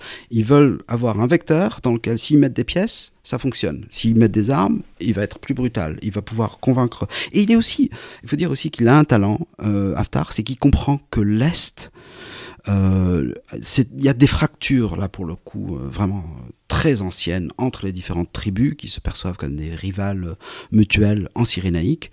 Il comprend cela, il comprend les déséquilibres entre le milieu urbain et la périphérie qui est beaucoup plus bédouine. Et ce qu'il décide de faire, c'est un petit peu récupérer les astuces de son maître Kadhafi et se servir des populations périphériques pour venir attaquer le centre de Benghazi. Et donc il a compris que l'Est libyen fonctionnait mieux, si vous voulez, d'un point de vue de la cohésion, quand c'est un acteur plutôt étranger. C'est quelqu'un qui a passé 20 ans à l'extérieur, c'est pas quelqu'un qui a vraiment ses racines dans l'Est libyen, il est un petit peu hybride entre les deux. Donc finalement, ça lui a servi tout cela. Et là, très vite, il commence à recruter. Le flux d'armes de la part de l'Égypte, des Émirats. Les Émirats le découvrent pendant l'été, fin de l'été 2014. Ça prend du temps. Il ne faut pas croire que les Émirats étaient avec lui dès le premier instant. Voilà, le flux d'armes commence. Et là, on se retrouve avec une espèce de phénomène de boule de neige. Et ce qui est très important de noter, c'est que c'est pas un parcours héroïque, dans le sens où à chaque fois qu'il a le choix entre une solution plutôt fine, où il se fait un peu plus ami avec certaines factions qui pourraient prendre pour ennemis et les attaquer, au lieu de faire dans ces solutions un petit peu subtiles et assez fines qui auraient finalement fait une guerre beaucoup plus brève, plus compliquée mais plus grave, il a choisi le manque de subtilité au contraire, mettre tout le monde dans un sac, et ça a donné naissance à une guerre qui a duré 39 mois, entre mai 2014 et décembre 2017, c'est quand même beaucoup de temps, il y a plus de 8000 morts, la ville de Benghazi est quasiment entièrement détruite, à ce jour elle n'a pas été reconstruite, donc voilà, ça on retrouve l'aspiration, l'ambition, et les vœux politiques de Haftar, c'est un personnage politique, ce n'est pas un personnage sécuritaire. Oui, on va peut-être dire que ça se solde effectivement par un cessez-le-feu, quoi, qui immobilise un peu la situation. Alors, un premier cessez-le-feu en décembre 2015, un accord à Sirte. Ça, c'est vis-à-vis de Misrata et de Tripoli. Donc là, c'est vrai que vous introduisez d'un seul coup la dimension, c'est la rivalité qui existe entre Maréchal Haftar et ses ennemis à Tripoli et à Misrata. Mais ce qu'on vient de couvrir au cours des quelques minutes qui viennent de s'écouler, c'est la guerre qui lui a permis justement d'attirer tous ses parents étrangers, c'est-à-dire la guerre de Benghazi. Mais lui, ce qu'il voulait, c'était tout. Il voulait les deux, mon capitaine. Il voulait aussi devenir président de la Libye. Bon, on voit cette scène, on voit que Haftar est un propre personnage qui a un agenda, qui a un objectif, mais qui a aussi des soutiens, et que ça marche parce qu'il a des soutiens. Il faut peut-être dire maintenant un mot du rôle de la France dans tout ça. Alors on l'a abordé tout à l'heure sur le temps long, on va pas y revenir. Mais la France a un rôle, évidemment, en Libye, elle a joué évidemment, l'armée française a évidemment joué un rôle déterminant dans la chute de Kadhafi. On peut peut-être préciser que c'est pas aussi univoque qu'on se plaît parfois à le dire, c'est-à-dire c'est pas la France qui a fait tomber tout seul Kadhafi. Non, il faut surtout pas regarder ce qui est parfois une idée un peu vague qu'on a, que c'est Sarkozy et BHL qui ont tué Kadhafi. Mais simplement, donc à partir de là, quel rôle est-ce que la France a joué, disons, dans la restructuration ? C'est-à-dire, d'abord, comment est-ce que la diplomatie française se place par rapport à cette phase de stabilisation dont on a compris qu'elle était fragile ? Et puis aussi, puisqu'on parle souvent, et vous allez en parler j'imagine, d'un jeu trouble entre le gouvernement légitime de Tripoli et un soutien qu'on dit caché au maréchal Haftar, voilà, qu'est-ce qu'il en est ? Quel jeu est-ce que la diplomatie française joue là-dedans et pourquoi ? Bon, d'abord en 2011, ce n'était pas une idée franco-française, c'était surtout une idée qatari-américaine et la France s'est attachée à ce projet très très vite, très tôt, mais jamais seule. En 2012-2013, disons 2013, la France se rend compte qu'elle est complètement éjectée du jeu libyen. Elle a tout perdu. Elle pensait avoir tout gagné et elle se retrouve avec absolument rien. Ni aucune récompense, ni diplomatique, ni de loyauté politique, et ni certainement pas de projet économique ou de vente ou quoi que ce soit. Et finalement, ce qui s'orchestre en 2014, c'est un retour de la France. Et ce retour se fait via le maréchal Haftar. C'est une année qui est quand même assez traumatique. C'est-à-dire qu'en quelque sorte, la France avait plus de cartes à jouer par rapport au régime tel qu'il s'était organisé à Tripoli, et Haftar est un moyen de se réinvestir. Mais alors pourquoi est-ce que la France veut se réinvestir dans le jeu libyen ? Puisque ça, la manière dont on le décrit depuis tout à l'heure, ça a quand même l'air d'être une énorme migraine, où on prend des coups dans tous les sens. Et quel était l'enjeu, la volonté de la France de revenir ? La Libye a toujours fait rêver la France à travers toute l'histoire. Je dirais depuis le début du XXe siècle. La France n'a jamais compris pourquoi il n'y avait pas un gouvernement à Tripoli qui lui était loyal. Ça a toujours été un petit peu... C'est pas un rêve important, c'est un rêve continuelle, toujours une ambition, dans le fond d'écran. Et donc c'est pour ça que par exemple, on le retrouve sous Giscard, Mitterrand, c'était un peu une exception. Mitterrand a compris que justement la Tripolitaine c'était un sac à ennui et l'a toujours évité malgré les provocations et malgré l'attentat que vous avez évoqué tout à l'heure. Mais là, en 2014, ce qui se passe, c'est que la France n'est pas seule. Autant elle était proche du Qatar, cette fois-ci, elle est proche du projet, disons, émirati pour la région. Faut se souvenir toujours de ce moment. C'est toujours le sac de nœuds des pays du Golfe. Mais rappelons les Émirats et le Qatar ont des intérêts complètement opposés sur un certain nombre de thèmes, mais qu'en même temps, la France essaye de concilier les deux sur un certain nombre de thèmes aussi. Oui, mais il y a une influence, si vous voulez, dans la réflexion, dans la philosophie, dans l'approche régionale qui émane d'Abu Dhabi. Et il n'y a absolument aucune influence idéologique de la part de Doha aujourd'hui, ça je peux vous garantir. Si le Qatar veut acheter, il peut sortir son chéquier et acheter, mais il n'a aucun mot à dire sur le mode de réflexion à Paris. En revanche, le Caire et surtout Abu Dhabi ont beaucoup d'influence sur le mode de réflexion. Donc la France n'est pas seule par rapport à ce sac de nœuds. Elle pense pouvoir bénéficier de l'expertise et surtout de l'audace des Émiratis, qui n'hésitent pas à violer l'embargo contre les armes, qui n'hésitent pas à bombarder... Rappelons, on a oublié de le dire, mais évidemment tout ça est complètement interdit. Il y a un embargo de l'ONU contre toutes les livraisons d'armes. Alors certes, il y avait des armes sur place, mais on continue quand même à livrer des armes. L'embargo date de février 2011, pour vous dire. Il dure à ce jour techniquement sur le papier, il n'a jamais été respecté, absolument jamais. Mais c'est toujours bon de savoir que la personne qui va se salir les mains, c'est votre partenaire, pas vous. Et c'est un petit peu la philosophie du ministère de la Défense de Le Drian. Et à l'époque, je dis, c'est vraiment le ministère de la Défense, avec avec un souci sécuritaire au niveau de Barkhane. Il faut se souvenir que l'inauguration de Barkhane, c'est août 2014, donc ça correspond un peu à la même époque. Toujours avec cette idée qu'on a déjà évoquée tout à l'heure, mais que la Libye, c'est aussi les marges du Sahel, et que c'est difficile de sécuriser le Sahel si au nord-est, la Libye est en lambeaux et ça devient une pépinière djihadiste. Enfin, on en a déjà parlé avec Wassim Nasr. Mais ces soucis sont légitimes, ils sont réels, il faut les respecter. Historiquement, ils étaient tout à fait prévalents en 2014. Il y a aussi le choc de Mossoul, la perte de Mossoul dans les griffes de Daesh choque les Français, et ils voient un parallèle avec Benghazi. D'autant que par ailleurs, on peut rappeler aussi que l'État islamique envoie assez rapidement aussi des émissaires en Libye, et que ça finit par devenir... Oui, ça on va s'en rendre compte un peu plus tard, avec un petit peu de... Là on sait, parce qu'en tant qu'historien, mais le souci de Daesh devient une réalité à partir de fin 2014, début 2015. Vous avez tout à fait raison. Et là finalement, le calcul du ministère de la Défense, c'est de dire, bon, nous devons être présents, parce que c'est une menace pour les intérêts français, ce en quoi je pense qu'ils avaient absolument raison, et donc nous allons nous servir du maréchal Haftar comme une espèce de prestataire de services sécuritaires.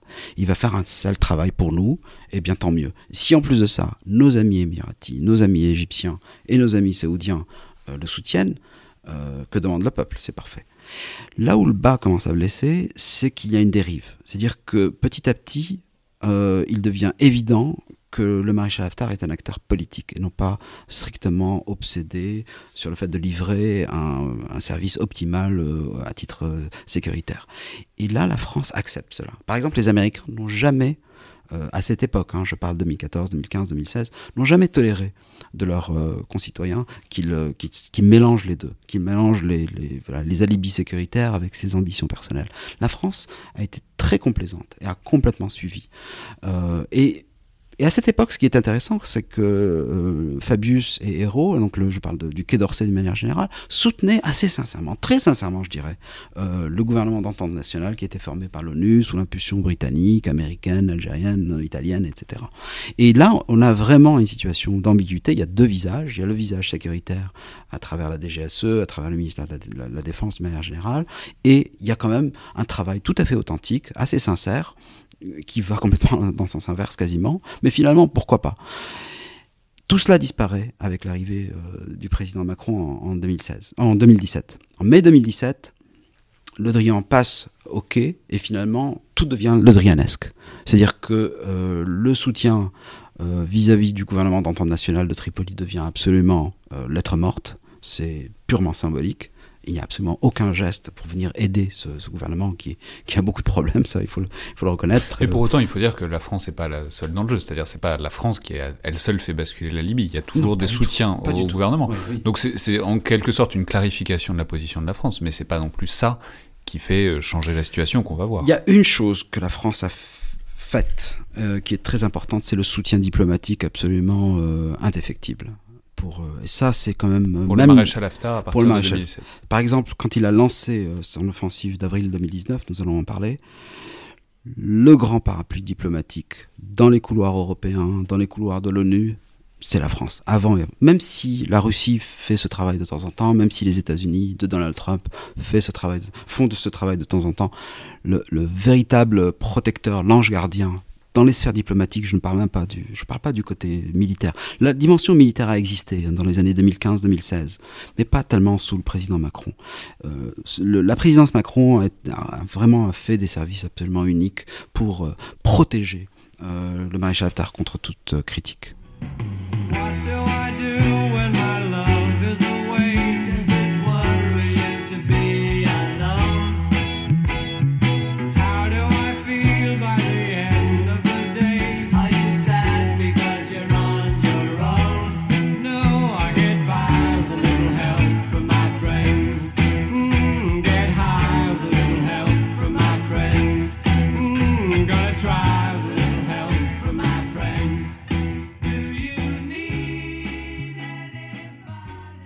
Alors, on va passer maintenant à ce que vous évoquez, c'est-à-dire il y a un moment où, après ce cessez-le-feu de fin 2015, puis cette bataille, cette guerre de Benghazi qui se termine en 2017, il y a un nouveau chapitre qui s'est ouvert il y a quelques mois, enfin il y a un an et demi maintenant, avec une nouvelle montée de violence depuis 2019, et notamment le fait que le maréchal Haftar, après avoir donc gagné la bataille de Benghazi, disons, s'est mis à avancer sur Tripoli. Ouais. En avril 2019, on peut tout de suite spoiler la fin, dire ça s'est soldé par un échec malgré un fort soutien étranger. Mais qu'est-ce qui s'est passé à ce moment-là ? Pourquoi est-ce que ça s'est redéclenché ? Et pourquoi est-ce que ça n'a pas abouti ? Puisque, c'est-à-dire sur le papier, ce que vous décrivez, c'est que le maréchal Haftar a à la fois le Golfe, l'Égypte, la France derrière lui. On se demande pourquoi il n'a pas réussi à prendre Tripoli sans coup férir. Ouais, une très bonne question, et je vous remercie de me la poser. Tout d'abord, il y a quelque chose qui est quand même caractéristique de la période, disons les 24 mois qui ont précédé avril 2019, c'est une période où le Qatar, et je suis le premier à souligner son caractère virulent en Libye en 2011-2012, à partir du moment où l'émir change en juin 2013, son action qui continue, s'est jamais arrêtée, commence à s'amenuiser en termes d'intensité, en termes d'entêtement, en termes de son caractère provocateur. La Turquie aussi. La Turquie a aidé indirectement les brigades islamistes de Benghazi, on en a parlé, hein, ils recevaient leurs armes de Turquie vers Misrata, et Misrata envoyait ça à Benghazi. Donc je ne cherche pas du tout à présenter ces acteurs comme innocents, loin de là. Mais d'un point de vue technique, factuellement, ils étaient de moins en moins virulents. Parce que finalement, ce qui prévalait en Libye, c'était pas tellement Haftar. Il y avait une acceptation grandissante d'Haftar, mais surtout, il y avait l'acceptation d'une convergence entre les deux camps. Et cette convergence-là a été peut-être bonne pour le pays, a été bonne si vous détestez les islamistes et les radicaux, puisqu'ils étaient de plus en plus faibles. Les choses allaient finalement dans une bonne direction si vous êtes assis à Abu Dhabi ou au Caire, mais ce n'est pas bon si votre nom, c'est Khalifa Haftar, parce que vous avez 76 ans, et cette convergence-là ne va pas forcément se traduire par vous, qui arrivez sur un pédestal dans la place centrale de Tripoli, la place des Martyrs, et en étant président. Il y a ces deux choses différentes. Donc si à l'échelle nationale et à titre sécuritaire, les choses évoluent finalement lentement, mais dans la bonne direction, eh bien c'est trop lent si vous avez 76 ans et que votre rêve le plus cher, c'est d'arriver au pouvoir. Donc là, ça crée, si vous voulez, un conflit d'intérêts entre ce qui est censé être simplement un vecteur, mais qui finalement a son agenda très personnel, et la stratégie des États qui le soutiennent. C'est pas la même chose. Et donc le risque qu'il prend en avril 2019 en lançant cet acte complètement, je dirais, fou, parce qu'il a une armée qui n'est pas très motivée, hein. Il faut quand même voyager 1000 km de sa commune de naissance, il y a très peu de soldats, il y a vraiment un pourcentage assez petit de son armée qui accepte d'aller dans une guerre d'usure, une guerre aux abords de Tripoli, une province qu'ils ne connaissent pas, et aller mourir ou risquer leur vie là-bas.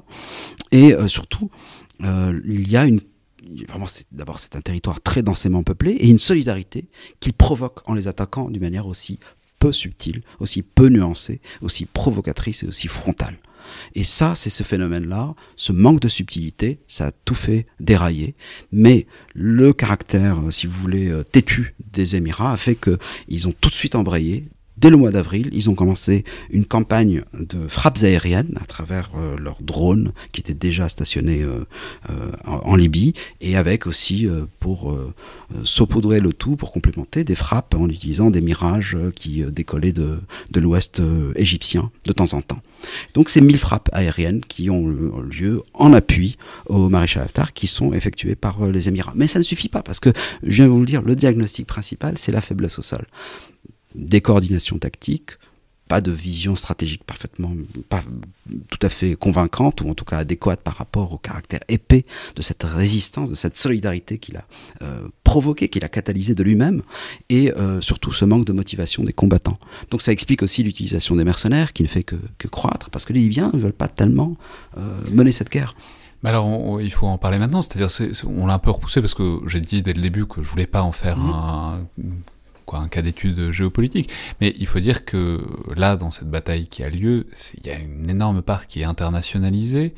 Alors, il y a évidemment... C'est-à-dire, il faut décrire un peu les camps en présence. Mm-hmm. C'est-à-dire, Haftar, on a décrit, c'est les Émirats, la France, même si on peut discuter de l'implication réelle de la France, c'est-à-dire c'est pas la même chose que les Émirats arabes unis du tout. La Russie aussi, dont on parle pas très souvent, mais la Russie qui très clairement soutient le maréchal Haftar, et on a même évoqué des livraisons de MiG et de Sukhoi au maréchal Haftar. Bon, quant à savoir ce que ça changerait, c'est une autre question, mais on a évoqué la capacité que peut-être il soit soutenu très directement militairement par des Russes, donc non seulement du matériel, mais quand on livre des avions de chasse, c'est qu'on livre des pilotes aussi. Oui. Et de l'autre côté, il y a la Turquie, qui soutient très clairement le régime de Tripoli. Alors, il va peut-être falloir que vous nous expliquiez pourquoi. Il y a aussi les États-Unis qui le soutiennent, en tout cas au moins nominalement. Oui, oui.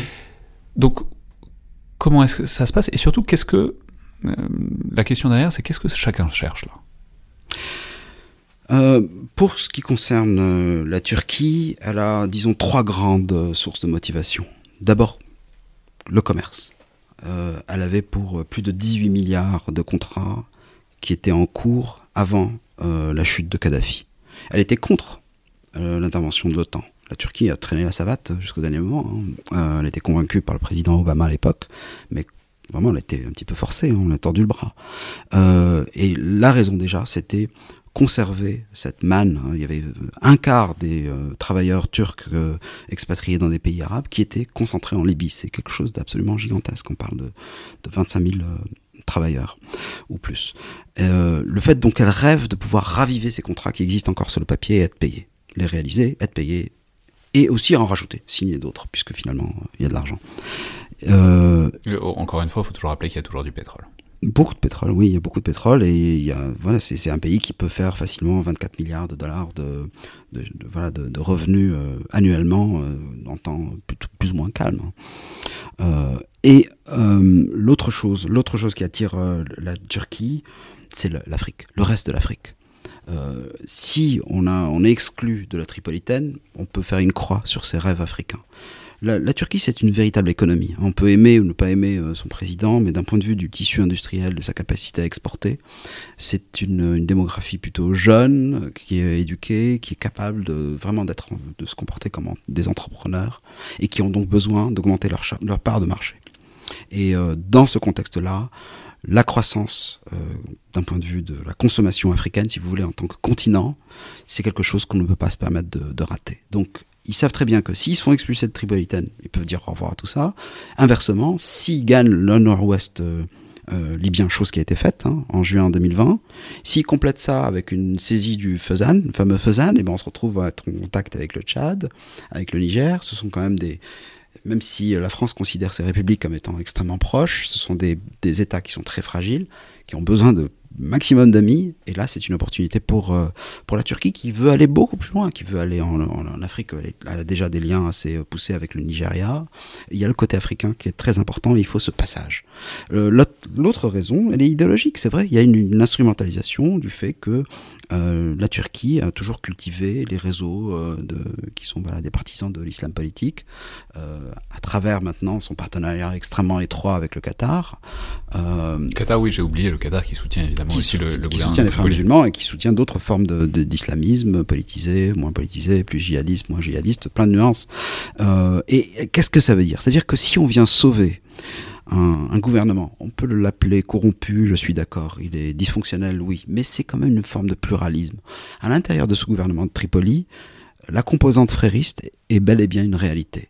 Et ça quand on vient sauver par la force ce gouvernement qui était au bord de disparaître, qui était vraiment sur le plan de s'écrouler complètement, ne serait-ce qu'en novembre, en décembre 2019, eh bien ça envoie un message idéationnel, si je puis dire, à la Somalie, à la Tunisie, à l'Algérie, au Maroc, au Soudan, et même au-delà. Ça veut dire, voilà, soyez amis avec la Turquie. Si on est déjà en contact avec vos réseaux idéologiques, continuons, et nous représentons quelque chose. Nous sommes de vrais amis, nous ne sommes pas des traîtres.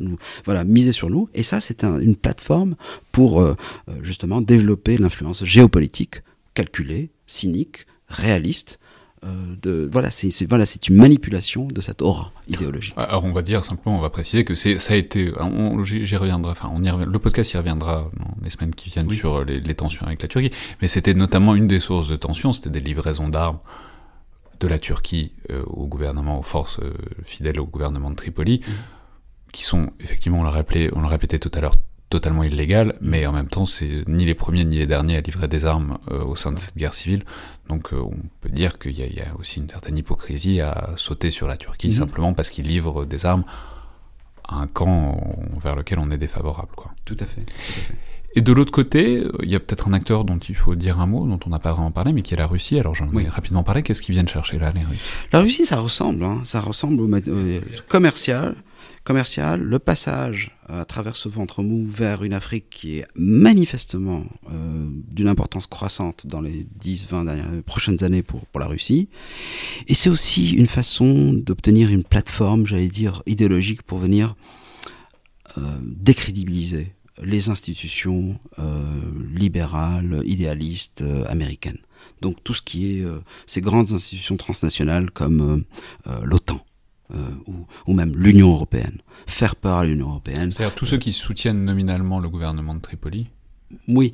Et d'ailleurs, je voudrais dire aussi que si demain la Russie aperçoit comme chemin optimal une certaine complicité avec le gouvernement de Tripoli, elle le fera sans hésiter, puisque son aide est tellement clandestine et tellement non avouée qu'elle a cette marge de manœuvre. Il y a encore des canaux de communication avec Tripoli, malgré tout ce qu'elle a fait. Donc il y a cette idée de venir saboter l'Europe, de saboter la cohésion occidentale, y compris transatlantique, et aussi pincer, mettre des tenailles autour de l'Europe du point de vue de l'approvisionnement énergétique, parce qu'il y a une bonne maîtrise des Russes sur le flanc Est, mais si on peut aussi venir perturber le flanc Ouest en termes de flux de gaz, par exemple, alors là c'est encore mieux. Et c'est ce triptyque de motivation qui guide la Russie. Et certains commentateurs disent que la Russie est par pur opportunisme. C'est vrai en partie, mais il y a quand même une certaine logique là-dedans. Enfin, au terme de cette plongée longue et en profondeur dans l'océan des divisions et de la fragmentation de la Libye, j'ai commencé par vous poser une question très bête. Je vais vous finir en vous posant une autre question très bête, mais tout aussi difficile. C'est-à-dire, au stade où on est, comment est-ce qu'on en sort ? C'est-à-dire au stade de déliquescence de l'autorité de l'État manifeste, de fragmentation militaire, politique, économique du pays, au stade de destruction qu'on a vu. C'est-à-dire, pour le dire un peu brutalement, est-ce qu'il faut qu'il y ait un des deux camps qui gagne et et en tire l'autorité nécessaire pour reconstruire l'État ? Est-ce que c'est réaliste, étant donné le fait notamment que, vu les soutiens des deux camps qu'on vient d'établir, on voit mal un des deux camps s'effondrer complètement, puisque que ce soit la Turquie, l'Union européenne, les États-Unis, la France, les Émirats, etc., et qu'ils sont tous dans des camps opposés, on imagine mal qu'il y a un des camps qui laisse complètement, disons, les partis en présence s'effondrer. Mmh. Oui, je pense que les États-Unis ont encore la puissance pour pouvoir mettre en œuvre une solution. Par contre, le désir politique de le faire est absolument inexistant. Donc on peut oublier.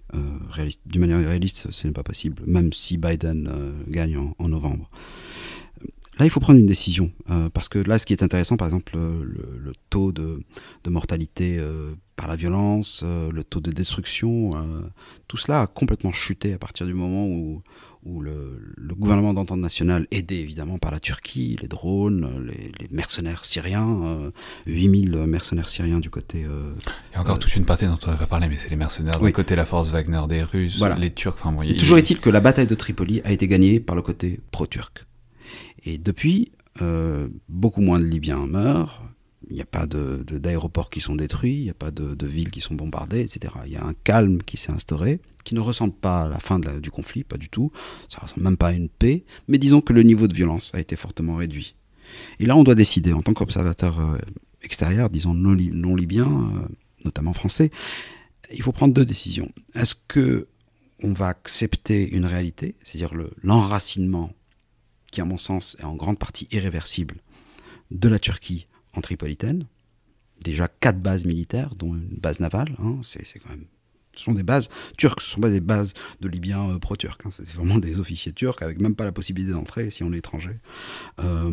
Et la même question pour la Russie, à l'Est. On sait que l'Égypte ne va jamais partir, c'est son voisin, ils sont là, l'influence égyptienne en tout cas, c'est pas une situation d'occupation, mais l'influence est très importante, les Émiratis ont des bases aussi, mais disons, par rapport à la Russie, il faut décider.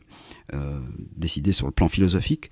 Est-ce qu'on va imaginer une solution où on va pouvoir éjecter la Russie de la Cyrénaïque un jour, ou est-ce qu'on accepte que ça fait partie des meubles ? Ce sont deux questions très douloureuses qu'il faut que, par exemple, les décideurs français puissent vraiment étudier sérieusement, parce que je ne pense pas qu'il y ait une acceptation de la Turquie, par exemple. Et si on veut combattre la Turquie, c'est-à-dire qu'il faut une guerre extrêmement intense, quel que soit le degré de gravité de la crise économique qui est vécue par la Turquie en interne. Elle est très grave, mais ça ne veut pas dire qu'ils vont d'un seul coup partir de par eux-mêmes. Il faut faire la guerre. Donc c'est une question philosophique très importante. La même chose pour la Russie. Pour l'instant, la France considère que la Russie est une présence plutôt bénigne. Je ne suis pas d'accord, mais bon, c'est un petit peu le vent qui souffle en ce moment. Ils sont techniquement le tout soutien au maréchal Haftar, voilà. Et un soutien, en tout cas une acceptation du rôle que prend la Russie dans la région. Oui, tout à fait. Mais justement, il y a débat là-dessus parce que c'est pas forcément une présence bienveillante vis-à-vis des pays européens, de l'OTAN, de l'Union européenne. Et d'ailleurs, je remettrai même en question cette notion qu'ils souhaitent que Haftar gagne. Je pense qu'ils n'ont jamais. Là, une des raisons pour lesquelles Haftar, vous posiez la question tout à l'heure, pourquoi est-ce qu'Haftar n'a pas gagné, c'est parce que la Russie, qui est essentielle pour lui sur le plan militaire, n'a jamais pris la décision stratégique de faire en sorte qu'il gagne. C'est vraiment du cynisme poussé jusqu'au bout, mais moi j'écris en ce moment un article là-dessus. On peut l'étudier scientifiquement et on peut prouver que toutes les opportunités où elle aurait pu s'investir en tant qu'État, pas à travers des mercenaires, en tant qu'État, mettre en jeu sa crédibilité et pousser comme ça le maréchal Haftar jusqu'à la ligne d'arrivée, elle ne l'a jamais fait parce que ce n'est pas ce qu'elle cherche à faire. Donc il y a vraiment une utilisation, une consommation opportuniste de ce théâtre complètement dysfonctionnel avant son arrivée par la Russie. Donc voilà, maintenant une fois qu'on a accepté cela, si on accepte que l'Ouest est une sphère d'influence dominée par la Turquie, on dit que voilà, c'est comme ça va être comme ça dans 15 ans, on n'y peut rien. Et on accepte la même chose par rapport à la Russie et l'Égypte en Cyrénaïque, et qu'on décide que la mission des diplomates, c'est de faire en sorte que le niveau de violence dont je parlais tout à l'heure reste bas, là ça devient une autre paire de manches, et je pense qu'il y a des possibilités. Il y a des possibilités, des astuces, disons, de partage de la manne pétrolière, du système financier qui est complètement à l'arrêt du fait du blocus pétrolier qui dure depuis janvier, aussi d'une crise monétaire qui est très grave, qui dure depuis plusieurs années, etc. Si on vient, d'un point de vue purement technocratique, réparer ces petits tuyaux et accepter certaines astuces, comme par exemple ce qu'on essaie de faire en ce moment à Genève, déplacer les institutions clés de Tripoli vers la ville de Sirte, comme ça on fait une pierre de coups, on la démilitarise et on la neutralise un petit peu, on fait en sorte qu'il n'y ait pas cette concentration d'importance dans cette ville très peuplée de 1,2 million d'habitants qu'est Tripoli. Si on fait tout cela, on peut concevoir un régime très bizarroïde où il y a ces deux sphères d'influence qui coexistent, qui cohabitent ad vitam et qui ne représentent pas une réalité de guerre. C'est-à-dire que les gens ne meurent pas, ne sont pas tués, il n'y a pas de pillage, il n'y a pas d'impunité, il y a un début de justice transitionnelle et ainsi de suite. Mais stratégiquement, c'est une autre paire de manches, et l'alternative, on a bien compris, était compliquée, puisque faire la guerre aux deux, c'est compliqué, faire la guerre à l'un ou à l'autre, c'est compliqué aussi. Exactement, il faut y réfléchir très sérieusement, parce qu'il faut savoir de quoi on parle, est-ce qu'on l'accepte ou pas. Merci beaucoup, Jalel Harchaoui. C'est moi, merci beaucoup. C'était donc le Collimateur, le podcast de l'Institut de Recherche Stratégique de l'École Militaire. Je vous rappelle que vous pouvez nous faire part de vos remarques et de vos commentaires, par mail ou sur les réseaux sociaux de l'IRSAM. Commentaires et remarques qui sont toujours les bienvenus, tout comme vos notes, notamment sur iTunes, ce qui aide grandement à la visibilité du podcast et ce qui nous aide à avoir des retours sur ce que vous en pensez. Merci à toutes et tous, et à la prochaine fois.